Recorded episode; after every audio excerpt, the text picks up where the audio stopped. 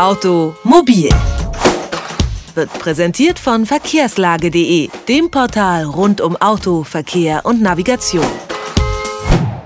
Und zack hat es wieder einen erwischt mit 150 auf der Autobahn unterwegs, obwohl nur 120 erlaubt waren. Das macht dann satte 80 Euro Bußgeld und drei Punkte in Flensburg. Ob fest installiert oder mobil.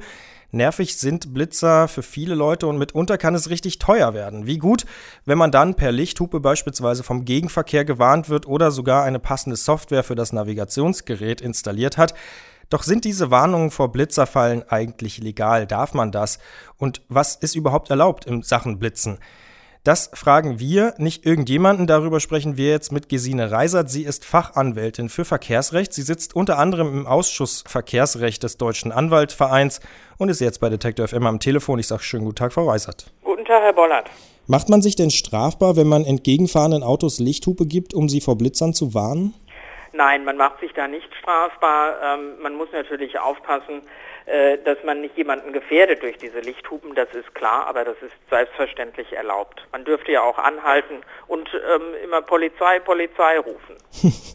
Nun gibt es ja auch Software für Navigationssysteme, die alle aktuellen und festen Blitzer übertragen. Offiziell heißt es dann immer Achtung, Gefahrenstelle.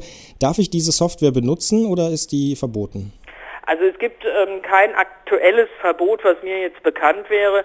Ähm, ich will aber trotzdem an der Stelle sagen, äh, diese Hilfesysteme, so will ich es mal nennen, ähm, sind vielleicht eine Hilfe, Bußgelder zu vermeiden. Aber man sollte sie aus meiner Sicht als Autofahrer wirklich so verstehen, dass man auch daran erinnert wird, äh, dass es eine Geschwindigkeitsbegrenzung gibt, die ja auch Sinn macht und die für Sicherheit im Straßenverkehr sorgen soll. Ohne Frage. Aber natürlich gibt es auch ähm, Auflagen sozusagen, wann Blitzer erlaubt sind und wann sie nicht erlaubt sind, wie viel Abstand es von Ortsschildern gibt. Was sind denn da so die typischen Fälle?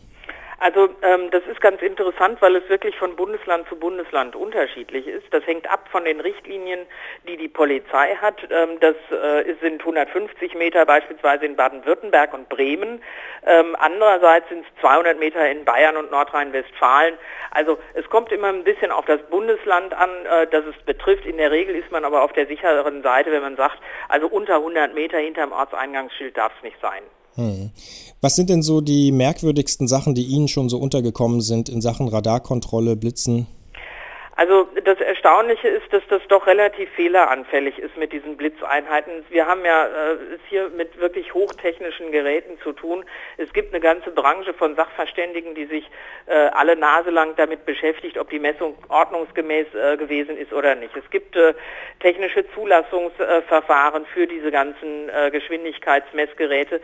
Also mit anderen Worten, einerseits technisch hochkomplex ähm, und schwierig, auf der anderen Seite ähm, äh, dadurch aber auch fehleranfällig, dass man dann irgendeinen Polizeibeamten hat, der einfach das Gerät mal falsch bedient oder falsch aufgestellt hat ähm, oder aber dass Eichscheine für falsche Geräte äh, verwendet worden sind. Also solche Sachen finden wir in den Akten immer wieder und wir prüfen natürlich als Anwälte immer sehr genau jeden Fall einzeln, ist diese konkrete Messung hier im äh, Fall für diesen einzelnen Mandanten auch ordnungsgemäß durchgeführt worden, denn nur dann ist sie verwertbar, nur dann kann es auch ein Bußgeld geben. Das Thema Blitzer spaltet ja so ein bisschen die Nation. Die einen sagen, das ist alles nur Abzocke, die anderen sagen, natürlich muss das sein, äh, denn es gibt Gefahrenstellen, es gibt da ja durchaus Gründe, warum Blitzer aufgestellt werden. Einige sagen, Mensch, vor Schulen und so kann ich es gut verstehen, auf der Autobahn nachts, ob ich da 10 km/h schneller fahre oder langsamer, wen interessiert das so nach dem Motto? Gibt es grundsätzlich Beschränkungen, wo geblitzt werden darf und wo vielleicht gar nicht geblitzt werden darf? Also ähm, auch das ist wieder abhängig von den Richtlinien der jeweiligen Bundesländer. Ähm, es soll schwerpunktmäßig ähm, an Stellen geblitzt werden, ähm, wo auch Unfallsituationen häufiger schon vorgekommen sind. Es soll grundsätzlich in Bereichen ähm, die Geschwindigkeit kontrolliert werden und die ähm, äh, Kraftfahrzeugführer auch angehalten werden, in denen natürlich Schulen, Schwerbehinderteneinrichtungen, Sehbehinderteneinrichtungen und solche Kindergärten äh, äh sozusagen sind, wo also die Verkehrsteilnehmer, die sich in dem konkreten Umfeld befinden, ähm, viel höheren Gefahren ausgesetzt sind, weil sie selber eben schwächer sind. Mhm. Ähm, warum gibt es eigentlich bei einigen Blitzern diese Achtung Radarkontrolle Schilder und bei anderen nicht? Ist das auch wieder erklärbar durch die verschiedenen Bundesländer und die verschiedenen Richtlinien? Würde ich sagen. Ähm, ich glaube aber auch, dass man das, also das ist jetzt aber eher eine Glaubensfrage und Vermutung von mir. Ähm, dass diese Schilder aufgestellt werden, um wirklich den Kraftfahrer zu veranlassen, die Geschwindigkeit runterzunehmen, ähm, ohne dass man direkt sanktioniert. Weil man wirklich darauf bedacht ist, die Geschwindigkeit zu regulieren und nicht unbedingt die Leute zu sanktionieren.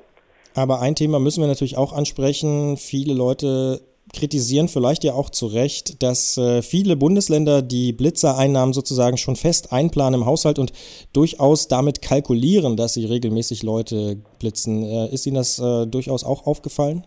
Das ist mir aufgefallen. Ähm, ich bin ja nun in Berlin und wir Berliner meinen, dass Brandenburg eine einzige Mautstelle, die die Blitzer betreffend ansteuert. Andererseits muss man ehrlicherweise sagen, äh, dass das haushaltstechnisch eingestellt wird, das halte ich ehrlich gesagt für normal. Nichts anderes verlangen wir von einem ordnungsgemäß geführten Haushalt, denn es wäre schon reichlich bigott, sich hinzustellen und zu sagen, also wir können ja die Einnahmen nicht einplanen, weil wir davon ausgehen, alle Kraftfahrer verhalten sich ordnungsgemäß und am Ende des Jahres ist man völlig überrascht, dass man drei Millionen an Bußgeldern eingenommen hat. Das fände ich etwas merkwürdig, ehrlich gesagt.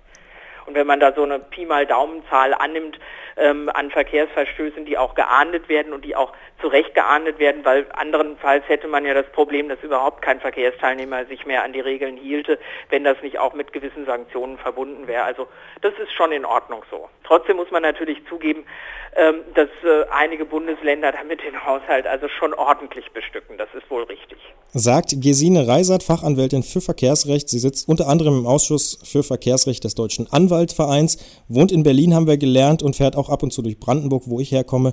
Und ich sage Ihnen, das stimmt, in Brandenburg ist man da besonders aufmerksam. Vielen Dank für das Gespräch. Gerne, danke schön.